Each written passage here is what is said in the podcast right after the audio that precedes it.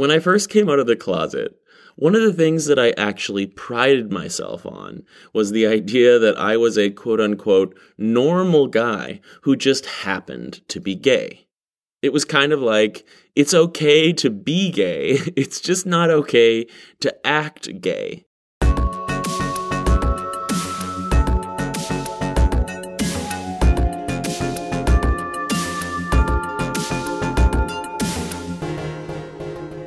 Getting discomfortable with nail polish. Because being gay isn't considered a choice, that was okay. But if I acted gay, that was a choice and that was not okay.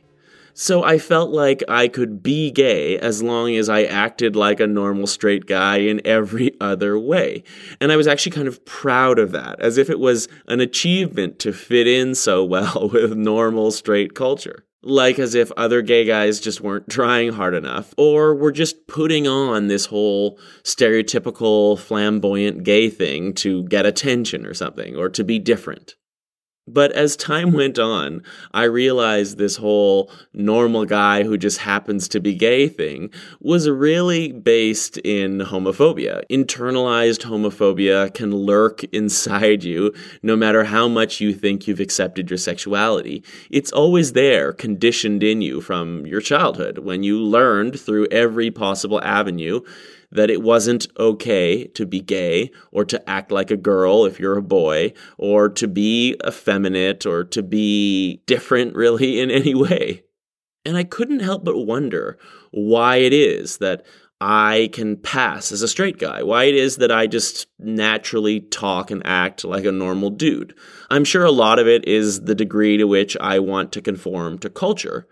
But I also have a lot of friends who are gay, and the second you meet them, you can tell that they are gay based on various stereotypical cues, like the way they talk, or the pitch of their voice, or they have a lisp, or there's just, you, you can just tell there's something a little bit feminine about them.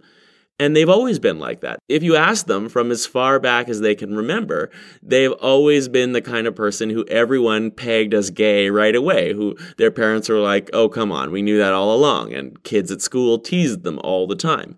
Why is it that they behave and talk in that manner and I don't? Am I not gay enough? Are they gayer than me? Is it because I'm somewhere on the bisexual spectrum? I, I really don't know.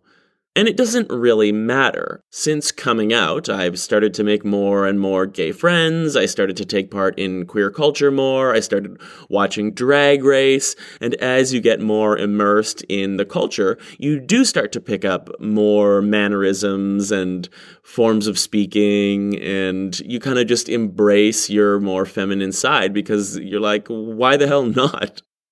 But still, it's interesting that I can switch. they call it code switching. It's when you talk one way with a certain group and then talk in a different way with another group.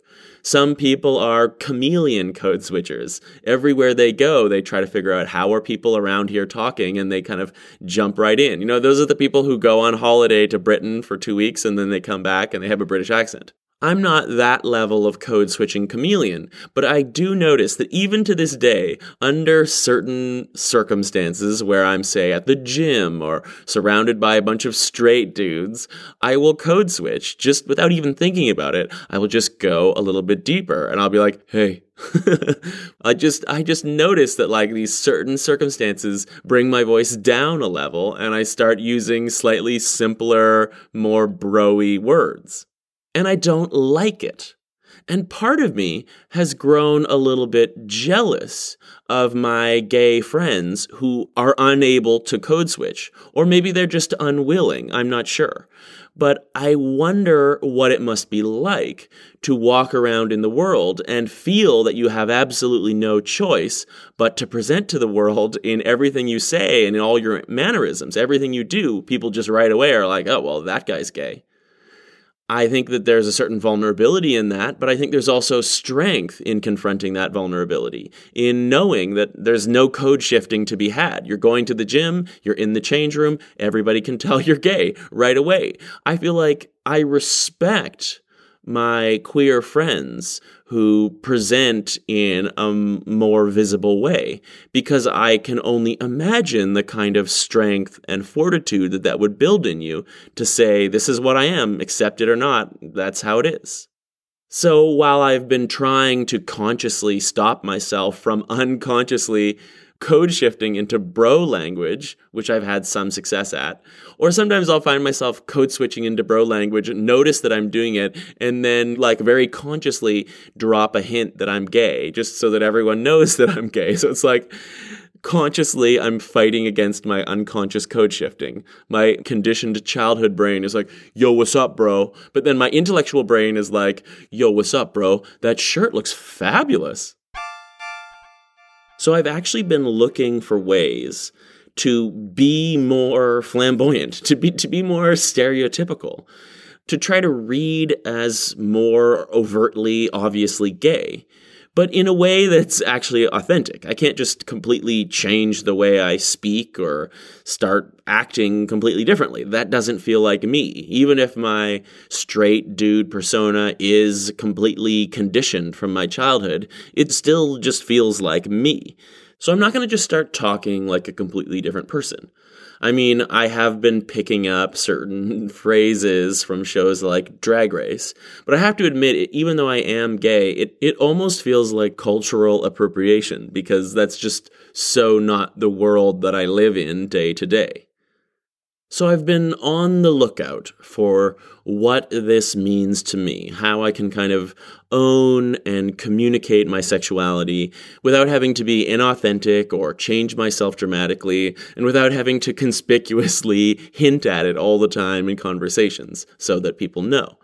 It's not that people need to know. It's just that I think it would be powerful for me to confront my own internalized homophobia that says I have to appear straight at all times even though I am gay.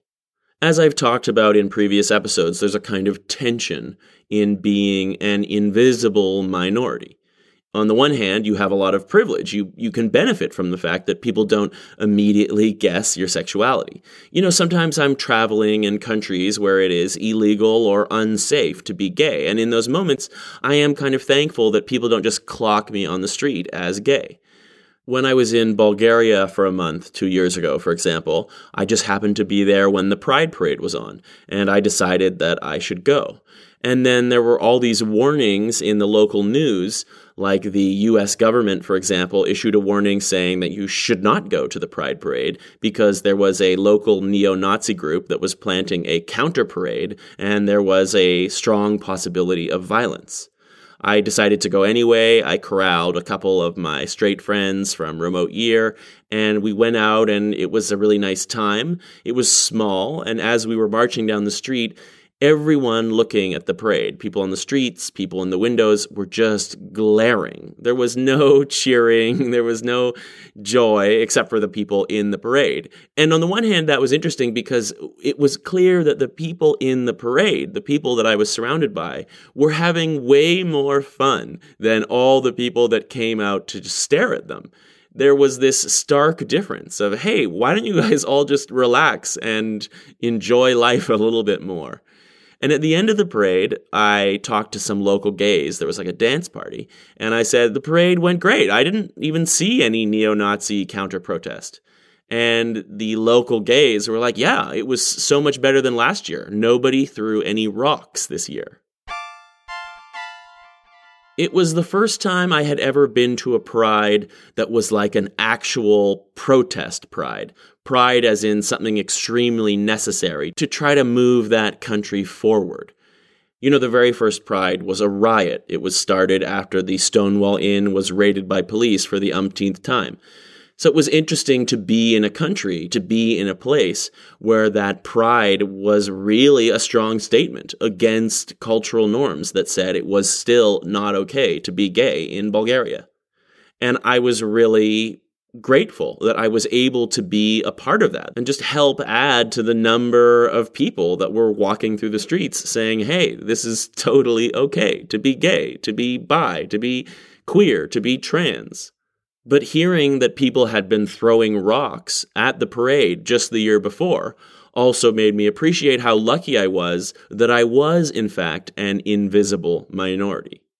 That being said, I also feel like every time I allow myself to code shift and get away with it, I am robbing myself of the chance to confront my own insecurities and to confront my own latent homophobia.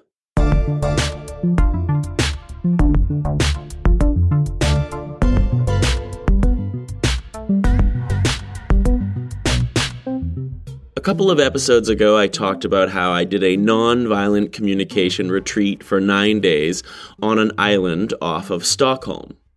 While I was at that seminar, I made friends with a young guy from Stockholm whose name was Max. I noticed that Max had painted all of the fingernails on one of his hands, and when I complimented him on it, he offered to help me paint my own nails. And I was like, aha! painting my nails could be the perfect way for me to subtly announce that I was not just your average normal straight dude without having to change my behavior or be a completely different person. So I accepted. I couldn't decide which color was going to look better, so I decided to do one hand in a purpley plum color and the other hand in a orangey coral color. I was terrible at applying the nail polish. Max sort of demonstrated, but I had never done it before, and I had to do at least three coats on each hand to try to get it remotely consistent. And then a couple of the girls saw what we were doing and they came over and it turned into a whole nail painting party. And I was astonished at how quickly and adeptly the women were able to paint their nails as if it was something they had done every day, which I guess it was. And I have to admit, looking at myself in a mirror with colored fingernails looked weird. There was just something inside of me that was like, nope, no, that's not right. Guys are not supposed to wear that. It just doesn't look right. It reminds me how when I'm walking down a street and I see two guys holding hands, at first glance, it looks weird to me. It's just conditioned into me so much. Two guys aren't allowed to hold hands. And then I'm like, not only are two guys allowed to hold hands, but you are one of the types of guys who wants to hold hands with another guy. It's so interesting because when you are holding a guy's hand, it feels totally right. It feels totally natural and totally of course I would hold hands with this guy. Like it just it's it's it's beautiful. But when you are seeing two guys holding hands and you grew up conditioned against guys holding hands or guys wearing nail polish or guys doing anything feminine or different, it looks odd. It's just, I can't believe that as a gay man, there's still a part of my brain that upon first glance at seeing two guys holding hands or a guy wearing nail polish says, nope, nope, no, that's not right. No, no, uh uh-uh, uh, no. It goes to show how powerful and deeply ingrained that social conditioning is. And of course, it is completely reinforced by the horrible feeling that is shame. Which is why I'm always a little bit skeptical when people say, trust your gut. Of course, I do generally trust my gut. I think that's good advice normally. But when it comes to things that have been socially conditioned, trusting your gut can be completely wrong.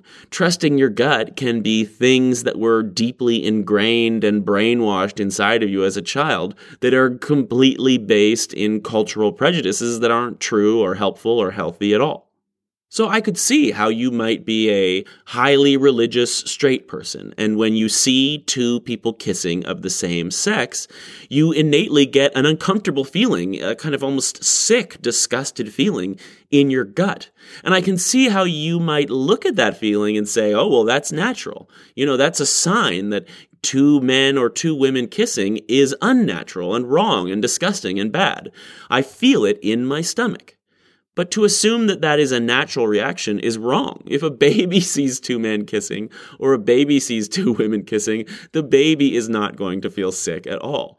It is, in fact, absolutely a cultural conditioning. And what feels so upsetting in your stomach is connected to shame. This idea that you have been told over and over again in your childhood that being gay is wrong and bad, such that any time you are confronted by it, shame arises and says, Yep, remember, we've been told being gay is bad.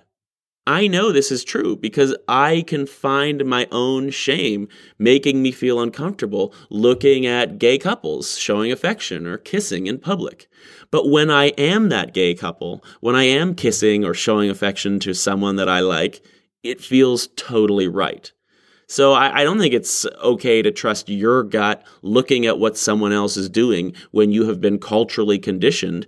I think the gut that should be trusted is when you are the person doing the kissing. So looking down at my hands, it was super fun. It was like, oh, wow, look at all this color. And, and, when I woke up in the morning, I was always surprised. I was like, oh, right, look at all the color on my nails. I forgot. But then when I looked at myself in a mirror and I got that third person removed perspective, then it looked all wrong. Then there was all this shame of like, oh, no, no, no. Like a beard and painted nails, you, you just can't.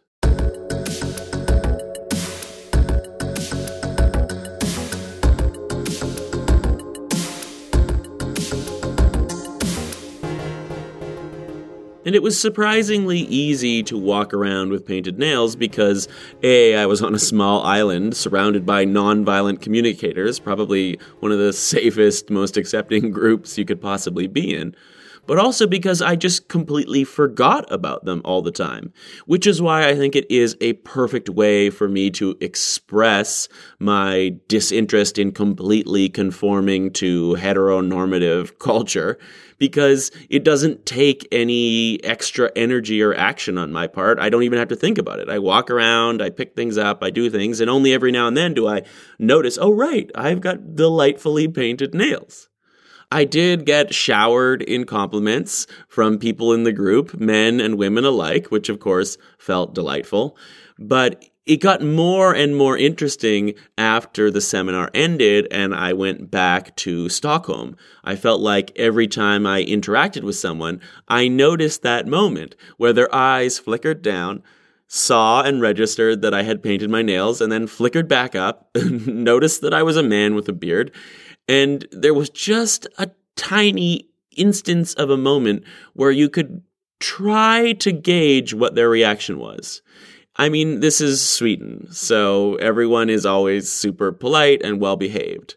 And I have no idea if people were judging me positively or negatively. But it was clear that people were noticing it, that they were making some kind of computation, and I don't know what it was. And that to me is actually a great experiment because I am someone who grew up with a lot of shame. It turned me into a total people pleaser. All the time, I was worried and uncomfortable. What do people think of me? Do people approve of me? And I always longed for clarity about whether people were happy with me or upset with me because that helped me know, okay, I'm in this person's good books. Oh, that person's unhappy with me. I need to work harder a people pleaser really wants to know how they are doing. They really want feedback and having these painted nails and interacting with strangers and noting that they were noting it, but not being able to determine whether they were for it or against it was really a, a good experiment in forcing me to just deal who knows how this person is taking me in? Who knows if this person thinks I'm gay? Who knows if this person thinks being gay is bad or good? Who knows if they think having painted nails for a guy is okay or not, or whether they care at all? I simply can never know. And by having painted nails, it was forcing me to get comfortable with that ambiguity, which is something that I desperately need practice in. I was especially nervous when I checked into my Airbnb after doing the seminar because I was like, oh no, what if my host thinks that I'm some crazy person because I've got painted nails? Not that having painted nails makes someone crazy, but these are the kind of thoughts going through my mind when I do even the slightest bit of non-conforming.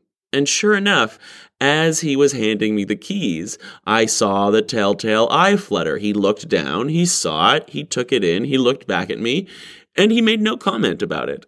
And I'm sure it was no big deal. But it was meaningful to me. It turned out that he actually is a nonviolent communicator himself, and I'm sure he and I would have gotten along very well if we had more than a cursory interaction at his doorstep.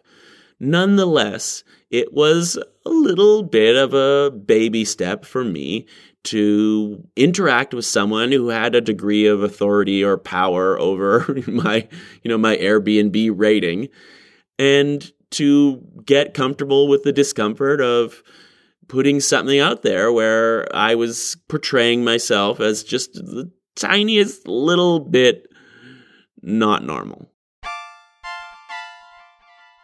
The sad part about painting your nails is that it doesn't last very long. It chips off almost immediately. In fact, one of the girls who was there while I was painting my nails said, AJ, you need to know that by painting your nails, you are entering a life of imperfection. Because within a day, you will start to scratch and chip the nails. And it, it, you will have to get comfortable with the fact that they never look perfect for more than a day or a few hours, even.